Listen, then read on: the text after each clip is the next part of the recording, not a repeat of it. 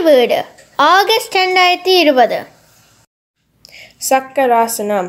பாதுசா ஆனந்த நரராசா இந்த ஆசனத்தில் உடலானது வளைக்கப்பட்டு வட்ட வடிவமான தோற்றத்தில் இருப்பதனால் சக்கராசனம் எனப்பட்டது.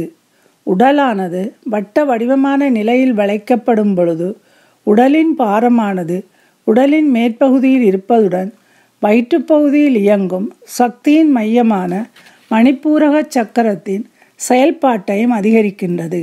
ஒரு இயந்திரத்தின் இயக்கமானது எரிபொருளின் உதவியுடன் ஒரு வாகனத்தை எவ்வாறு இயங்க வைக்கிறதோ அவ்வாறு உயிரை உடலில் தக்க வைத்துக் கொள்வதற்கும் உயிர் ஆற்றலை இயக்குவதற்கும் நெருப்பானது முக்கிய ஆற்றலாக விளங்குகின்றது. நெருப்பின் ஆற்றலானது உடலின் வயிற்றுப் பகுதியிலேயே மையப்படுத்தப்பட்டுள்ளது.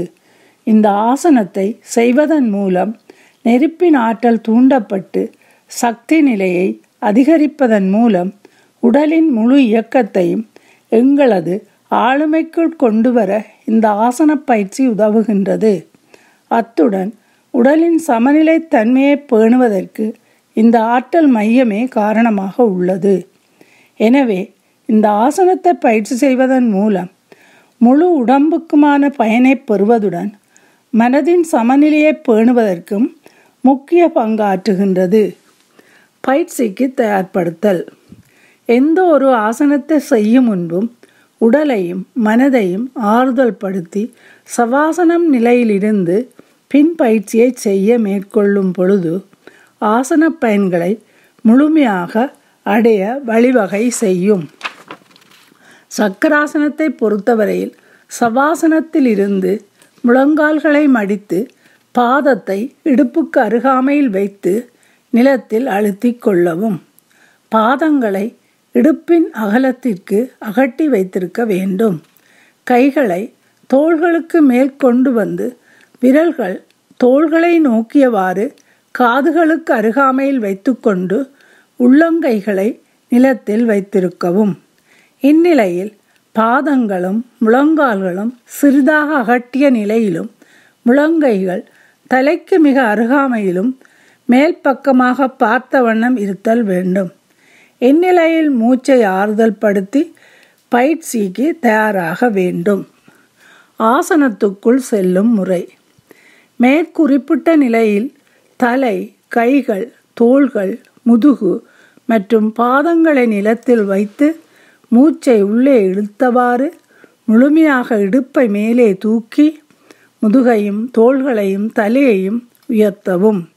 இந்நிலையில் முதுகு வளைந்து சக்கர வடிவத்தை உடலால் ஏற்படுத்தி இருக்கும். உடல் பாரம் மேல்பக்க உடலில் இருக்கும். முதுகு பகுதியை வளைத்து உடலை உயர்த்தும் பொழுது முழங்கால்களை முடிந்த அளவு நீட்டியவாறு தொடைப்பகுதி புட்டப்பகுதி தசைகளுக்கு அழுத்தம் கொடுத்து உடலை தலைப்பக்கமாக கொண்டு செல்லவும். இந்நிலையில் கைகள் காதுகளுக்கு அருகாமையில் இருக்கும். நெஞ்சு பகுதி விரிவடையும். முடிந்தவரை கைகளுக்கும் கால்களுக்கும் அழுத்தம் கொடுத்து ஆசனத்தின் முழு நிலையை அடையவும். ஆசனத்தில் நிலை கொள்ளல் இந்த ஆசனத்தில் நிலை கொள்ளும் பொழுது நீட்டப்பட்ட கைகளுக்கு இடையில் உச்சி பகுதி நிலத்தில் பார்த்தவாறு தலையை தொங்கிய நிலையில் வைத்திருக்க வேண்டும். கண்கள் நிலத்தை பார்த்தவாறும் இருக்கும். கால்கள் சிறிதாக அகட்டிய நிலையிலும் இருக்கும். தொடைகள் வயிறு மற்றும் நெஞ்சு பகுதி நீட்டிக்கப்படுவதுடன் உடம்பின் பாரத்தை இந்த தசைகளில் வைத்திருக்க முயற்சி செய்யவும். இடுப்பு மற்றும் தோல் பகுதி தசைகளை பயன்படுத்தி உடலை மேல் நோக்கி தள்ளவும்.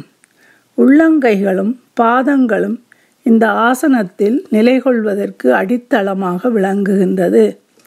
உள்ளங்கைகளையும் நிலையாக அழுத்தி வைத்துக்கொள்வது முக்கியமான விடயமாகும். மூச்சை உள்ளெடுக்கும் பொழுது வயிற்றுப்பகுதி விரிந்த நிலையிலும் மூச்சை வெளிவிடும் போது வயிற்றுப்பகுதி சுருங்கியும் இருக்கும். முழங்கைகள் நீட்டிய நிலையில் கைகள் நிலத்தை கைகள் நிலத்தில் நன்கு அழுத்தப்பட்டும் இருக்கும். கழுத்து பகுதியில் உடல் பாரத்தை வைக்காது ஆறுதலான நிலையில் இருக்கும்படி வைத்து கொள்ளவும். ஆசனத்தை விட்டு வெளிவரும் முறை. மெதுவாக தொங்கவிட்ட தலையை தூக்கி முகத்தை மேலே பார்த்தவாறு முழங்கைகளை மடித்து மூச்சை வெளியே விட்டவாறு பிடரியையும் தோள்களை நிலத்தில் வைத்து பின்னர் முதுகையும் இடுப்பையும் நிலத்துக்கு கொண்டு வந்து ஆசனத்தை விட்டு வெளியில் வரவும். முழங்கால்களை நீட்டி கைகளை உடலுக்கு அருகாமையில் கொண்டு வந்து நாற்பத்தைந்து பாகை தள்ளி வைத்து உள்ளங்கைகள் மேற்பக்கம் பார்த்த நிலையில் சவாசன நிலையில் ஓய்வாக இருக்கவும். மூச்சின் தன்மை. ஆசனத்துக்குள் வரும்பொழுது மூச்சை உள்ளே இழுத்தவாறு தலையையும் உடலையும் மேலே தூக்கி முழங்கால்களையும் உள்ளங்கைகளையும் நேராக நீட்டித்து ஆசனத்துக்குள் வர வேண்டும் சக்கர ஆசனத்தில் நிலையாக இருக்கும் பொழுது மூச்சை ஆழமாக உள்ளே எடுத்து முழுமையாக வெளியே விட்டு ஆசனத்துக்கு நிலை கொள்ள வேண்டும். இவ்வாசனத்தை விட்டு வெளிவரும் பொழுது மூச்சை வெளியே விட்டவாறு முழங்கைகளையும் முழங்கால்களையும் மடித்து மெதுவாக வெளியே வர வேண்டும். பயிற்சியின் கால அளவு. முடிந்தவரை பயிற்சியில் நிலை கொள்ளலாம். மூன்று தடவைகள் இப்பயிற்சியை திரும்பவும் செய்யலாம். ஆரம்பத்தில் சில வினாடிகள் வரையும் படிப்படியாக ஒரு நிமிடம் வரையும் கால அளவை அதிகரிக்கலாம். எளிமைப்படுத்தப்பட்ட பயிற்சிகள். எளிமைப்படுத்தப்பட்ட பயிற்சிகள் ஆரம்ப நிலை பயிற்சியாளர்கள் இந்த ஆசனத்தை முழுமையாக அணுக முடியாத பொழுது அரைச்சக்கர ஆசனத்தை பயிற்சி செய்யலாம். அரைச்சக்கர ஆசனம் செய்யும் முறை. அரைச்சக்கர ஆசனத்திற்கு உள் வருவதற்கு சவாசனத்தில் இருந்து முழங்கால்களை மடித்து அருகாமையில் குதிக்கால்களை கொண்டு வந்து நிலத்திலே வைத்து கொள்ளவும். பாதங்களை இடுப்பின் அகலத்திற்கு அகட்டி வைத்துக்கொண்டு கைகளை உடம்பிற்கு அருகாமையில் நீட்டி கணுக்கால்களை கைகளால் பிடித்து கொள்ளவும். இவ்வாறு செய்ய இயலாதவர்கள் கைகளை நிலத்திலே அழுத்தி கொள்ளலாம்.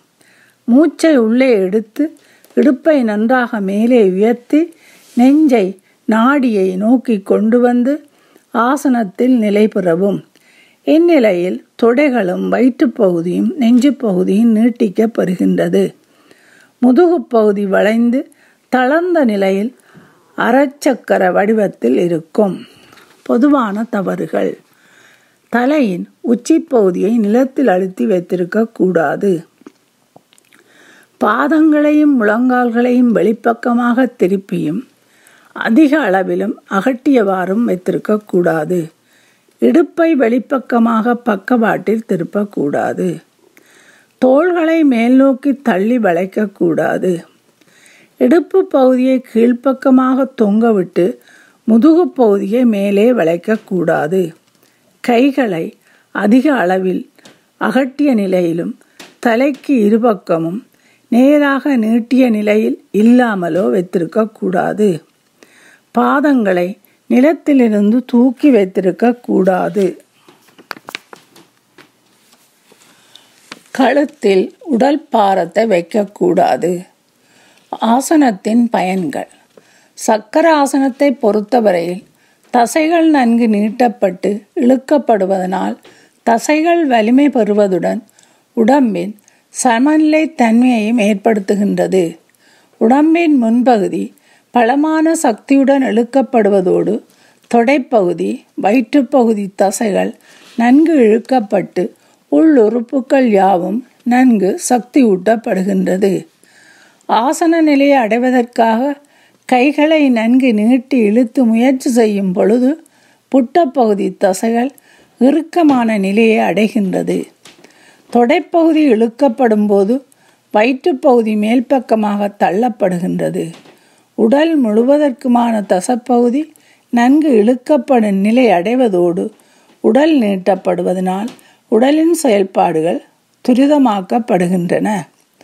இப்பயிற்சியின் போது படிப்படியாக உடல் மேல் நோக்கி உயர்த்தி வளைக்கப்படுவதன் மூலம் முதுகுப்பகுதி நெகிழ்வுத்தன்மை அடைந்து வளைந்து கொடுக்கும் நிலையை அதிகரிக்கின்றது.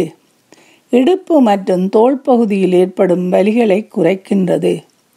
கைகள் நன்கு நீட்டப்படுவதனால் கைகள் மற்றும் மணிக்கட்டு பகுதிகள் அழுத்தப்பட்டு வலிமை பெறுகின்றன. தலைப்பகுதியின் பாரமானது கழுத்து பகுதி முள்ளெலும்புகளுக்கு கிடைக்கின்றது. இதனால் கழுத்து மற்றும் தோல் பகுதிகளில் தசைகளின் இறுக்கமடையும் தன்மை தடுக்கப்படுகின்றது.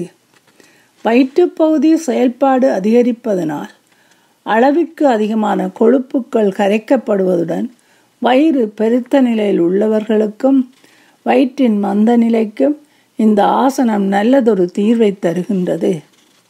முள்ளந்தண்டு பகுதி நெகிழ்வுத்தன்மை அடைவதுடன் வலிமையையும் ஆரோக்கியத்தையும் ஏற்படுத்துகின்றது.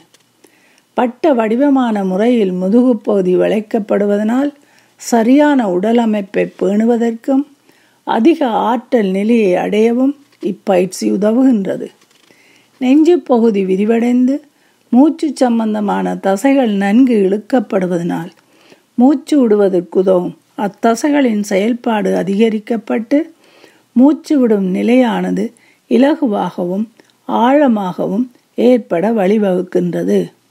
மூச்சு குழாய் குரல் வளை இவற்றில் ஏற்படும் வரிகளுக்கு தீர்வை தலவல்ல நல்லதொரு ஆசனமாகும். தலைவலியை போக்குவதுடன் முகத்தில் ஏற்படும் இறுக்கமான நிலையையும் குறைக்கின்றது.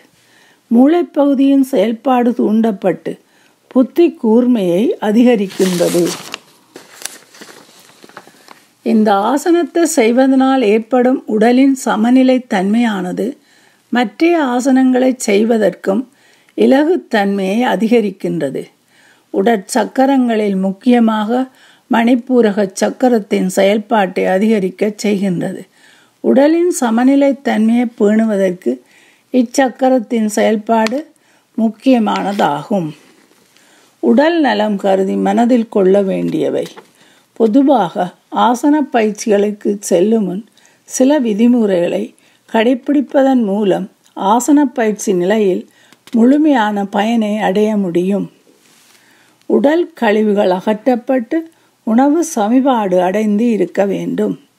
பயிற்சியின் போது உணவோ நீரோ அருந்தக்கூடாது. உணவுக்கு பின் நான்கு மணி நேரமும் சிற்றுண்டிக்கு பின் ரெண்டு மணி நேரமும் இடைவெளி அவசியம். எளிமையான மூட்டு பயிற்சிகளை செய்து ஆசனத்துக்கு தயாராக வேண்டும். சக்கராசனத்தை இரத்த அழுத்தம் உள்ளவர்களும் இருதய பலவீனம் உடையவர்களும் இந்த ஆசனத்தை அதிகமான கவனத்துடன் பயிற்சி செய்ய வேண்டும். ஒரு உடலின் இயக்கத்துக்கு சக்தி ஓட்டமானது முக்கிய பங்கை வகிக்கின்றது.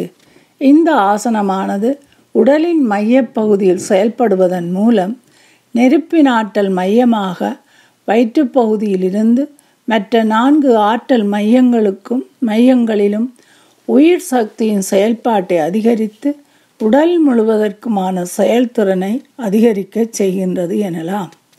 இலகுவான ஆசனம் என்றாலும் நாள்தோறும் பயிற்சி செய்வதன் மூலம் இந்த ஆசனத்தின் பயனை முழுமையாக பெறுவதற்கு முடியும்.